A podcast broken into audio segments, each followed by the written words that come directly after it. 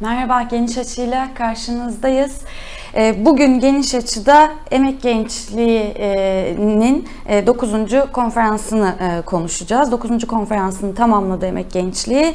Ee, hem konferans e, neler tartıştılar, hangi sonuçlar, kararlarla konferanstan ayrıldılar e, bunları konuşacağız ama esas olarak e, hem 1 Mayıs hem 6 Mayıs yaklaşmışken 1 Mayıs ve 6 Mayıs e, gençliğin çalışmalarını da e, ve taleplerini, sözlerini de merak ediyoruz. Bunları da konuşacağız. E, konuğumuz Emek Gençliği MYK üyesi Hazan İlik. Hazan hoş geldin. Hoş bulduk. Ama hepsinden önce e, aslında şöyle başlamak istiyoruz. Bu konuda e, hem emek gençliğinin hem gençlerin sözünü epey merak ediyoruz. Gezi davasında verilen kararı konuşalım istiyoruz. Ben hemen e, hatırlatmak istiyorum. Gezi davasında aslında skandal bir karar verildi. Ee, şöyle sayabiliriz. Osman Kavala'ya müebbet hapis cezası verildi. Ee, öte yandan Mücella Yapıcı, Tayfun Kahraman, e, Mine Özer'den Çiğdem Mater, e, Yiğit Ali Ekmekçi, e, Halkan Altınay ve Can Atalay'a ise 18 yıl hapis cezası verildi. E, bu kararı gençlik olarak, gençler olarak nasıl yorumluyorsunuz? Ne demek lazım? Ee, tabii ki Gezi e, bugün hani Z kuşağı tartışmalarında düşününce aslında bugünün gençliğinin e, ucundan kaçırdığı bir e, direnişti aslında bir halk isyanıydı denebilir. O dönemin gençleri, Gezi'ye katılan gençleri bugün aslında üniversitelerinden mezun olmuş, hatta beklediğini bulamamış, yani daha iyi bir gelecek ya da daha iyi maaşlı, daha insanca bir yaşam e, vaatleriyle aslında üniversiteye girmiş, mezun olmuş ama bugün bu gerçekliğin kendisiyle yüz yüze gelmiş bir kuşak aslında geziye katılmış gençlik kuşakları e, diyebiliriz. E, dolayısıyla hani bugünün gençliği açısından aslında daha uzak, belki parçası olmadıkları, belki de çok daha küçükken aileleriyle birlikte katıldıkları bir direniş. E, ama sonuçta bu e, bugünün gençliğini hiç ilgilendirmiyor demek değil. Ya da bugünün gençliği e, gezi direnişinin hafızasına sahip olmadığı anlamına da gelmez aslında. Bir süredir tek adam rejiminin e, mevcut politik gidişatı hakkında çeşitli tartışmalar sürdürüyoruz. E, bunu bütün gençlik kesimleri tartışıyor aslında ve sadece tartışmakla da kalmıyoruz. E, kendi hayatlarımızda doğrudan e, tanık oluyoruz bu uygulamalara. E, işte bu örneğin bir üniversitede rektör atanmasıyla da olabiliyor. Bir lisede saçma sapan bir şeyden disiplin cezası verilmesiyle de karşılık bulabiliyor. Gezi davası açısından da aslında verilen bu karar aslında nasıl bir karanlığa sürüklendiğimizin ve gençliğin de bununla paralel olarak nasıl bir karanlığa karanlık bir geleceğe sürüklenmeye çalışıldığının aslında çok somut bir göstergesi, çok olağanüstü de bir durum bir yandan ama bir yandan da mevcut rejimin gidişatı bakımından e, bazı şeyleri somutlamak açısından önemli bir e, karar diye düşünüyorum. Sonuçta Gezi direnişinin kendisi de aslında milyonlarca gencin katıldığı ve e, hatta belki de direnişe en büyük rengini verenin gençlerin bizzat kendileri olduğu bir direnişti. Ee, böyle düşününce o dönemde aslında birçok gencin kendi bugün gibi tıpkı yani hak ve özgürlüklerine dönük saldırılara karşı aslında bir itirazın sesiydi. Bu bakımdan hani bugüne dair de bir yol gösteriyor diyebiliriz. Evet. Ee, Peki şimdi e, Gezi yani elbette hem o günkü talepler dönüp baktığımızda e, dediğin gibi bugünün gençlerinin talepleri e, insanca yaşama talebi bile tek başına hala bir talep olarak e, karşısında duruyor gençliğin. E, bu isyanı peki evet taşıyor diyorsun ya yani o, o, o hafızayı taşıyor gençler diyorsun. E, böyle yeni bir isyanın doğabileceğini düşünüyor musun peki? Ee, evet diyeyim çok net bir cevapla gireyim daha provokatif bir şey olacak ama tabii ki tarih veremem ama sonuçta o günle benzer bir e, şu bakımdan benzer bir dönemden geçiyoruz aslında öfkenin ve tepkinin olabildiğince biriktiği bazı şeylerin giderek katlanılamaz hale geldiği ve yaşam koşullarının da giderek e, daha fazla rahatsızlık uyandırdığı bir süreçten geçiyoruz. Böyle düşününce evet yani böyle bir şey beklenebilir. E, ve kimi zaman daha ufak tefek de olsa şimdilik yani hiç değilse e, hem üniversite gençliği açısından hem lise gençliği açısından meslek liseleri açısından ya da genel olarak işçiler açısından bunun aslında küçük küçük emarelerini de görebiliyoruz. Örneğin işte Şubat ayındaki grev dalgası, Ocak-Şubat ayındaki grev dalgası ya da en basit örneği aslında Boğaziçi direnişi. Bu da aslında bugüne kadar üniversitelere dönük antidemokratik uygulamaların kendisine de bir itirazda aynı zamanda böyle bir itirazda taşıyordu diyebiliriz. Yani bunu desek yanlış olmaz sanırım. Ya da başka başka geçtiğimiz daha, daha önceki dönemlerde liselilerin karanlığa sırtını dönmesi, kendi müdürlerine karşı protestolar başlatması gibi gibi aslında hani bunun küçük küçük bugünden e, sürekli olmasa da istikrar henüz kazanamasa da ufak tefek patlamalarla aslında e, bir ön fragman gibi görebiliyoruz diyebilirim. Evet. Tam aslında bahsettiğim bu koşulları yaşarken onu işte nasıl somutlayabiliriz belki en, en geniş haliyle işte bir ekonomik kriz varken bir pandemi sürecinden geçerken Emek Gençliği de 9. konferansını topladı. Ee, biraz bize ondan bahseder misin? Ee, yani konferans hangi taleple toplandı? Ee, neler tartışıldı? Neler öne çıktı? Ee, ve o salonda gençlere dair ne gözlemledin? Ee, konferans hani yaklaşık 3 aylık bir süreç geçirdik e, konferansı örgütlerken. E, bu 3 aylık sürecimizin e, ana sloganı tek adam yönetimine karşı iş, eğitim, özgürlük için e, mücadeleyeydi. Ee, burada tabii bu talebin kendisi, daha doğrusu bu sloganın kendisi belirlenirken Hani bugün Türkiye gençliği açısından konferansta da en çok öne çıkan şeylerden biriydi. Ee, belki bir dönem öncesi açısından daha çok e, tek adam yönetiminin Erdoğan rejiminin üniversiteleri kazanamadığını, üniversite gençliğini e, kendi arkasında bir güç haline getiremediğini tartışıyorduk. Ama bugün açısından e, gençlik kesimlerinin çok büyük bir kısmının, önemli bir kısmının, yalnızca üniversite gençliğiyle sınırlı kalmayan bir kısmının aslında tek adam rejiminin karşısında konumlandığını görüyoruz. Bu konferansın en çok öne çıkan şeylerinden biriydi. Ee, böyle bir ortaklıktan bahsedebiliriz. Bu bakımdan aslında bizim sloganımız da hani başta tek adam yönetimine karşı çünkü e, bu işte az önce aslında Gezi davasına ilişkin söylediğim şey hani inşa edilmeye çalışılan karanlık diye bahsettiğim şeyin kendisi aslında.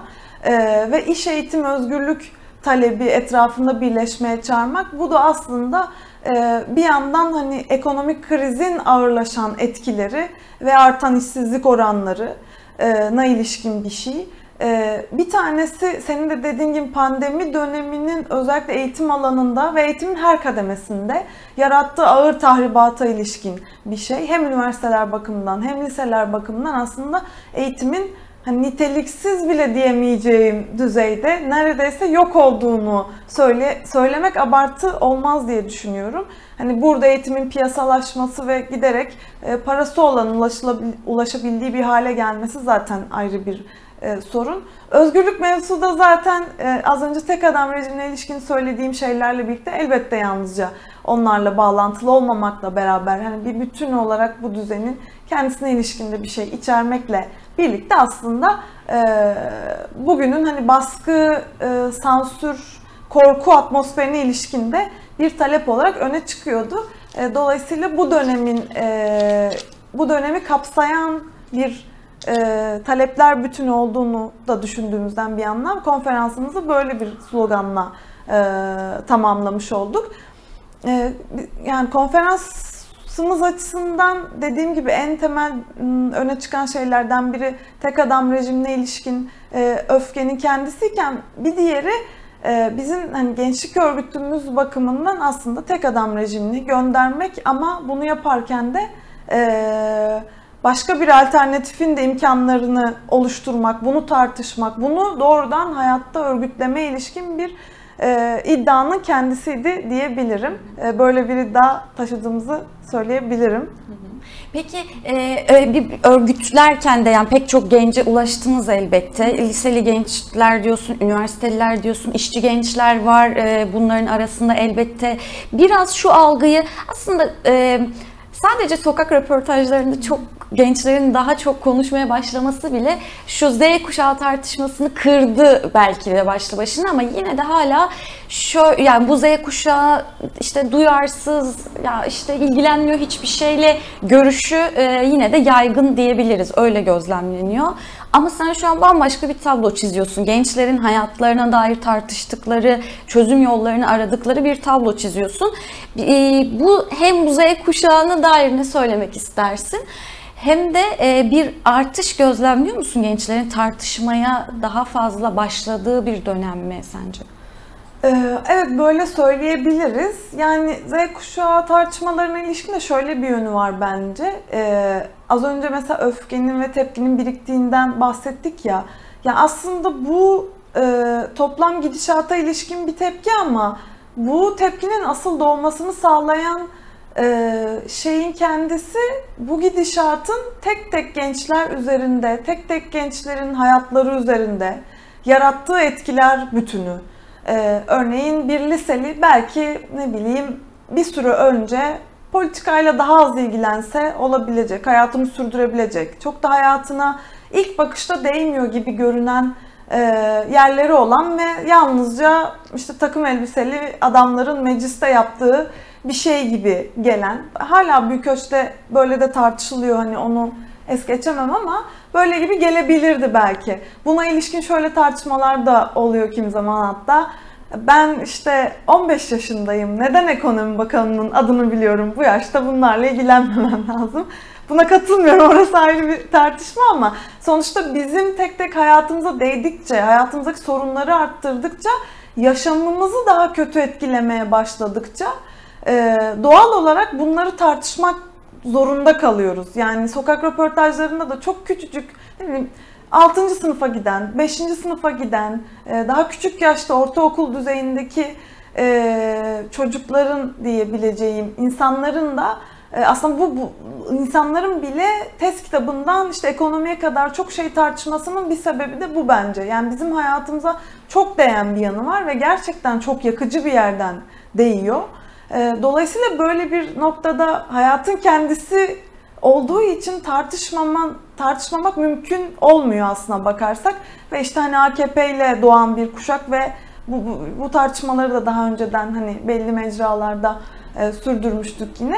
E, böyle düşününce ben kat, yani şey katılıyorum. Daha doğrusu e, arttığını düşünüyorum. Daha fazla tartışıldığını düşünüyorum. Çünkü bugün çok basit yani herhangi bir üniversitede bir kahve alırken bile yani onu hesaplayarak gelirinin e, ne kadarını buna ayırabileceğini düşünerek e, filan kahve alıyor bugün üniversite öğrencileri. Bu dün kahve almak bir düşünce ya da tartışma konusu bile değildi ama bugünün artık gündemi haline geldi. Dolayısıyla hani en ufak şeyden en büyüğüne, büyüğüne kadar bunlar daha fazla hayatımızda yansıma bulduğu için çok daha fazla tartışılıyor diyebilirim. Ama e, yine konferansımızda öne çıkan şeylerden biriydi.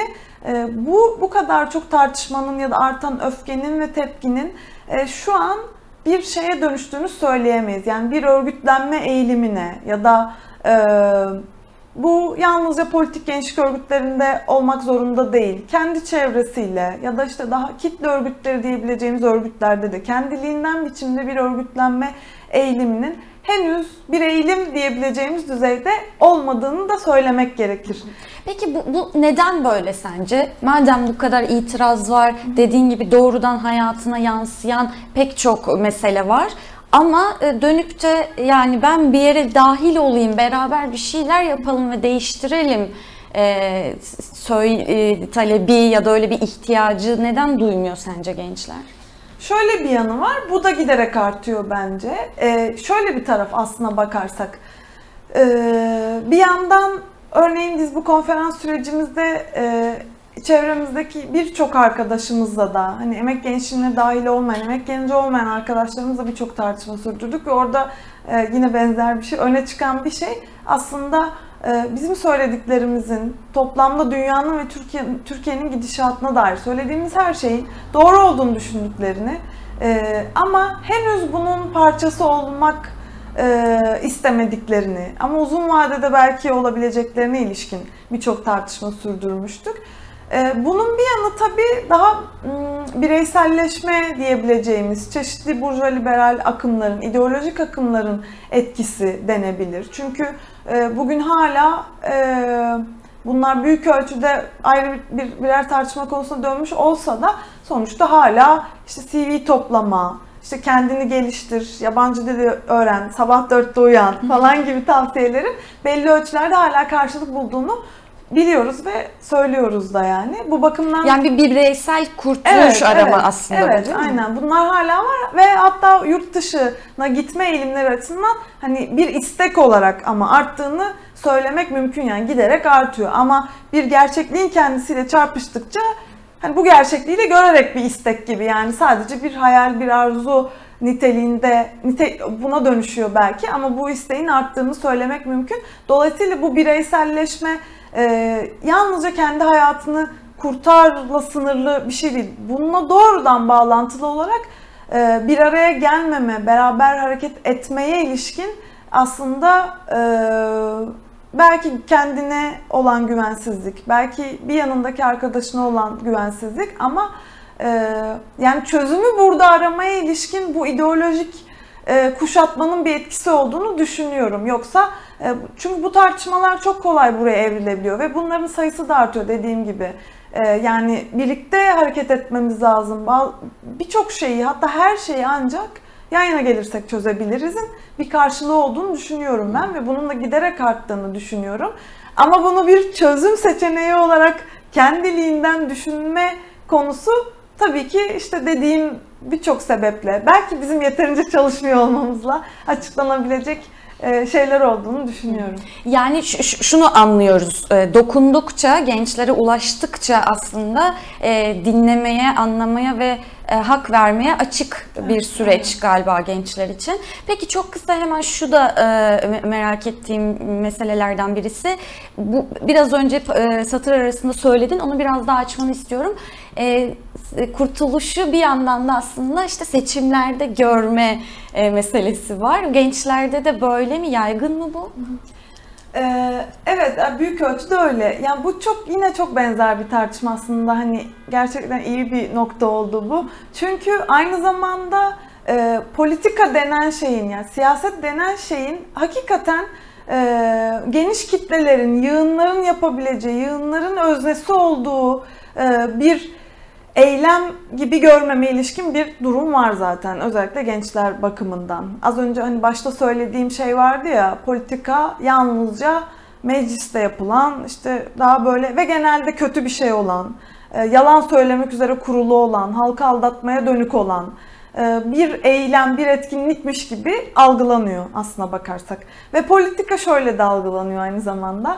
E, örneğin yalnızca bir yasa tasarısıyla ilgili bir şey miş gibi ya da yalnızca bir e, iktidara ilişkin bir tartışmaymış gibi. Oysa ki az önce bahsettiğim kahve alırken düşünmenin kendisi oldukça politik bir durum. Ya da kahve alamamak üzerine tartışmak, politika yapmak demek aslında bir yandan. Şimdi böyle bir tarafı var. Bununla bağlantılı olarak kendini bir politik özne olarak görmeme e, ve bir tırnak içinde söylüyorum bunu kurtarıcı bekleme e, ilişkin bir duygu durumunun, ruh halinin nasıl tanımlayacaksak artık olduğunu söyleyebiliriz. Bu bakımdan seçimin kendisi bu e, dar kapsamda olan politika tanımında düşündüğümüzde evet tek seçenek gibi, tek mantıklı seçenek gibi e, gözüküyor. E, önemli bir e, çoğunluk genç açısından da böyle olduğunu söyleyebiliriz. E, ama şöyle bir durumda olduğunu söyleyebiliriz aynı zamanda. E, bu seçimleri Zaten aslında büyük ölçüde bence herkesin de farkında olduğu bir şey. E, aslına bakarsak başta söylediğim tek adam yönetimine karşı, onun uygulamalarına karşı bir tutum olarak da bir yandan e, ana muhalefet, burjuva muhalefet diyebileceğimiz e, yani aslında kazanma ihtimali en yüksek olan tek adam reji- rejimini gönderebilmek için elinden ne geliyorsa onu yapmak üzere bir tutum almak üzere aslında seçimi beklemeye ilişkin bir durum var. Yani burada şeyi söyleyemeyiz. Yine konferansımızda da tartıştığımız şeylerden biriydi. E, Millet İttifakı'nın programının kendisini bir çözüm olarak gördüğünü, bu programı savunduğunu, e, buna inandığını filan tam anlamıyla söyleyemeyiz yani.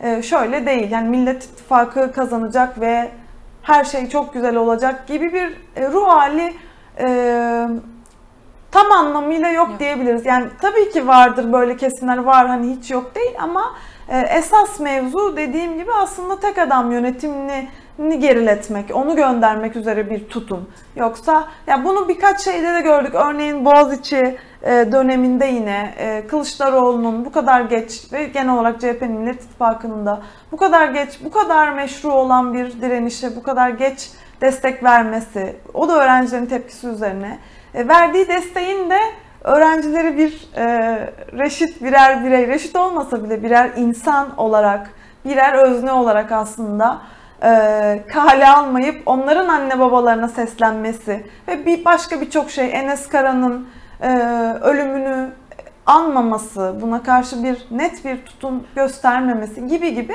aslında bu dönemde yaşadığımız birçok şeyde e, Türkiye gençliğinin e, az önce bahsettiğim gibi bir evet bu program bizim programımızdır gibi bir açıklıkla kendini böyle ifade edememesinin sebeplerini oluşturuyor diyebiliriz yani bir yandan da. Evet. Peki aynı zamanda şimdi konferansı öyle bir zamanda topladınız ki tam da 1 Mayıs öncesiydi. Biraz orayı konuşalım. Ee, hem e, emek gençliği 1 Mayıs'a hangi taleplerle gidecek ama belki en baştan şöyle başlayabiliriz. Şimdi bizi izleyen bir genç ya 1 Mayıs'ta benim ne işim var sorusu aklına düşebilir belki. 1 Mayıs'ta gençliğin bir işi var mı ne işi var? Evet bu da her sene belki de sürdürdüğümüz tartışmalardan biri oluyor. Ee, bir kere şöyle bir durum var. Bugün zaten e, bütün kesimler açısından işte kadınlar, işçiler, gençler, LGBTİ'ler gibi gibi e, her kesimden genç ya da yaşlı her insan, çocuklar bile birçok sorun yaşıyor. E, dolayısıyla bu sorunların çözümü de yalnızca tabii ki herkesin kendi bulunduğu alanlarda bir e, talepler mücadelesini yükseltmesi ama aynı zamanda bu talepler mücadelesinin e, birleşik bir halde kazanması gerekiyor. Eğer ki mevcut rejimi geriletmek istiyorsak e, ve kendi haklarımızı almak konusunda kararlı olduğumuzu göstermek istiyorsak böyle birleşik güçlü bir e, halk muhalefetinin olduğunu göstermemiz lazım. Bunu da en iyi gösterebileceğimiz yerlerden biri aslında 1 Mayıs. Yani e, tabii ki evet e, işçi bayramı, uluslararası birlik dayanışma, işçilerin birlik dayanışma ve mücadele günü.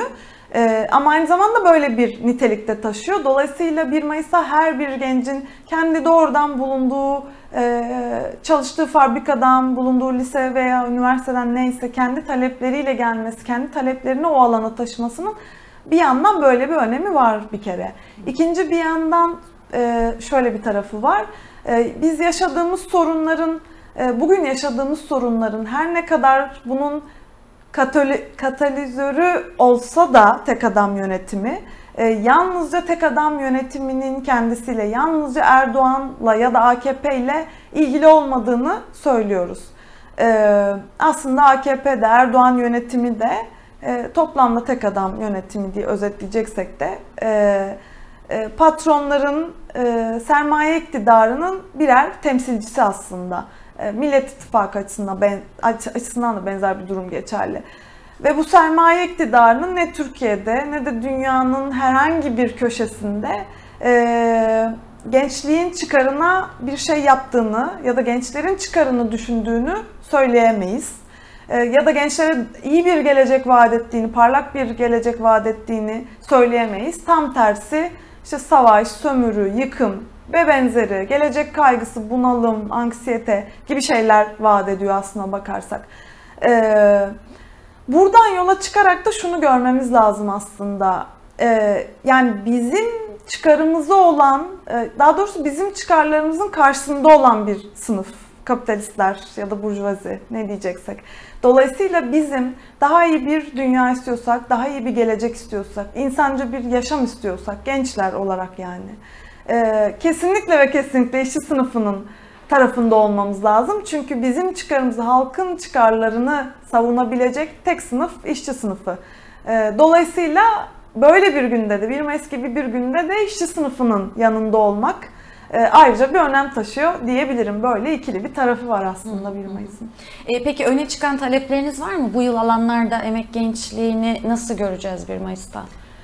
Aslında konferans sürecimiz e, de e, kullandığımız konferans sloganımız 1 Mayıs döneminde kapsıyor diyebiliriz. E, ve bir sloganımız daha var aslında hani iş, eğitim, özgürlük ve arttırılabilecek taleplerle birlikte e, ikinci olarak kullandığımız bir slogan da aslında bu kadar birikmiş soruna karşı e, örneğin yalnızca 2023'ü beklemeden 2023'te e, seçimle de göndermek üzere hazır olarak ama sadece onunla sınırlı kalmayarak ya da tek başına değil hep birlikte yapmak üzere birleşmeye de çağıran bir sloganımız daha var.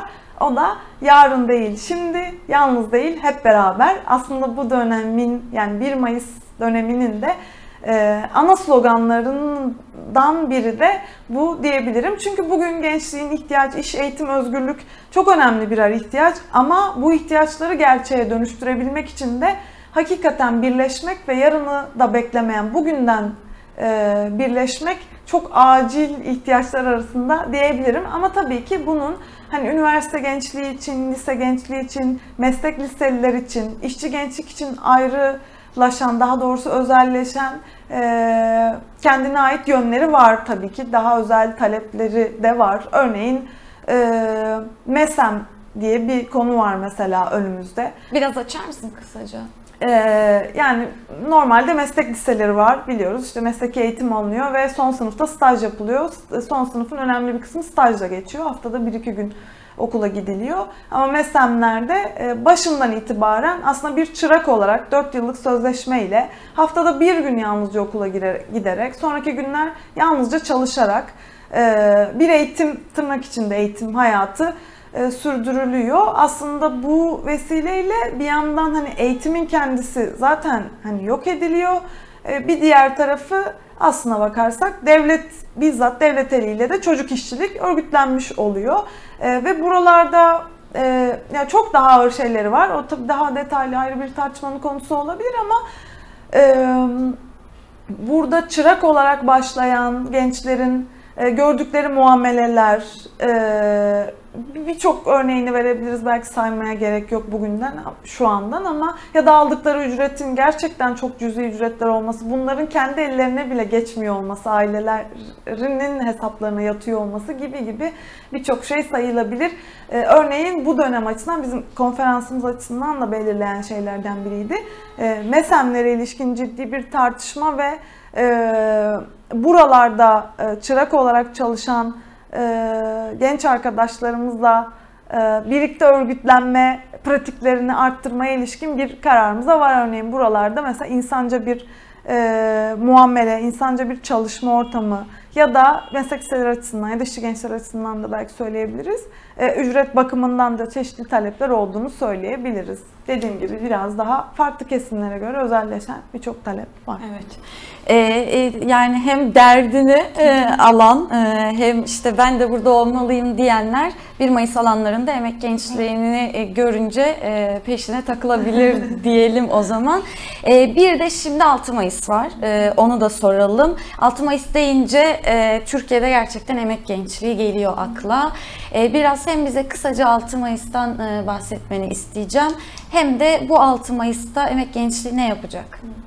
Bu yıl tabii daha özel bir yıl 6 Mayıs açısından. Çünkü 50. yılı bu yıl 6 Mayıs'ın. Yani 50 yıl önce aslında Yusuf, Hüseyin ve Deniz idam edildi.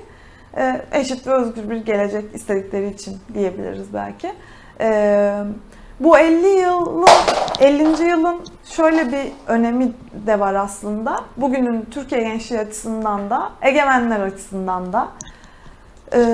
50 yıldır süren bir mücadele var ve 50 yıl öncesinin sorun ve talepleriyle elbette bugüne ilişkin belli farklılıklar olmakla birlikte aslında 50 yıl önce denizlerin verdiği mücadelenin kendisi doğrudan bugünün gençliğinin sahiplenmesi gereken, daha ileriye taşıması gereken, oradan çeşitli sonuçlar çıkarıp bunu ilerletmesi gereken bir mücadele aslına bakarsak. Bu bakımdan önemi büyük ve özellikle bu dönem dediğim gibi işte çeşitli burjuva liberal akımların bireyselleşme e, sloganlarının arttırılmaya çalışıldığı, belki de yan yana gelişlerin engellenmeye çalışıldığı filan gibi bir dönemde denizleri anmak aslında e, başka bir dünyayla birlikte başka bir insan tipinin de e, daha dayanışmacı, e, daha ortaklaşmacı, e, yalnızca kendini değil başkalarını da düşünen ve savunan, onlar için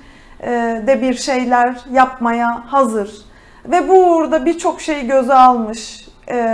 Elbette korkuları, kaygıları olan ama bütün bu korku ve kaygılara rağmen bir mücadele kararlılığına sahip bir kuşağın da temsilcileri aslında. Dolayısıyla bugünden hani bu kadar yine dediğim gibi kaygıların, öfkenin, e, işte ne bileyim çeşitli ruhsal bozuklukların ama bir adım atmaya cesaret edemeyişlerin olduğu bir dönemde özellikle denizleri almanın ayrıca bir önemi de var aslına bakarsak. Ve politik olarak da e, bugün mesela işte daha birkaç ay önce hala aslında belli ölçülerde tartışıyoruz. Ukrayna-Rusya savaşı. E, hiç olmadığı kadar tartışıldı belki de her yerde, liselerde, işte hmm, çeşitli fabrikalarda, üniversitelerde. Ee, bu tabii başka bir yanı da var. Hani bu kadar yakın bir yerde ve işte e, evet bu kadar yakın bir yerde savaşın meydana gelebilmesi, 2022 yılında tırnak içinde hala savaşın olabiliyor olması türünden tartışmalara da evrildi. Ee, bu bir kenarda kalsın yoksa evet 2020 bu yeni bir savaş değil Afganistan, Irak birçok örneğini verebiliriz bunun ama e, dediğim gibi bu tartışma kenarda kalsın. E, böyle bir dönemde ve mesela bugün hala NATO'nun varlığını sürdürdüğü ve etkin de bir şekilde sürdürdüğü filan gibi bir dönemde yani savaşın sömürünün, e, bağımlılık ilişkilerinin yani aslında denizlerin uğruna mücadele ettiği taleplerin e, veya ona karşı mücadele ettiği sorunların bugün hala varlığını sürdürdüğü, belki zaman zaman daha şiddetlenerek, e, daha tehlikeli biçimler aldığı bir dönemde e, onların bağımsızlık, demokrasi ve sosyalizm mücadelesini sürdürmek dediğim gibi başka bir yerde duruyor. Bugüne çok da denk düşen üçer talep haline de geliyor aynı zamanda. Evet. Ee, peki bu 6 Mayıs'ta neler yapacaksınız emek gençliği olarak? Bu 6 Mayıs'ta bir yandan her zaman olduğu gibi denizlerin kim olduğunu, nasıl bir mücadele verdiğini, bu mücadeleyi hangi araçlarla ve nasıl hangi biçimlerde sürdürdüklerini anlatmak, ee, bunu daha fazla insanla tartışmak, daha fazla insana ulaştırmak. Ee, birçok yerde e, zaten hani geleneksel diyebileceğimiz biçimlerde yaptığımız eylem, açıklama, e, yürüyüş benzeri şeyler yine olacak. İstanbul açısından hani buradan da çağrısını yeniden yapmış olayım. 6 Mayıs saat 6 Cuma günü, 6 Mayıs Cuma günü e, saat 6'da Taksim AKM önünden Dolmabahçe yürüyeceğiz. Denizlerin 6. filoyu denize döktüğü yere yürüyeceğiz. E, her sene olduğu gibi. E, bütün İstanbul gençliğini de çağırmış olalım. Ama bunların yanı sıra dediğim gibi 50 yıldır süren bir mücadeleden bahsediyoruz.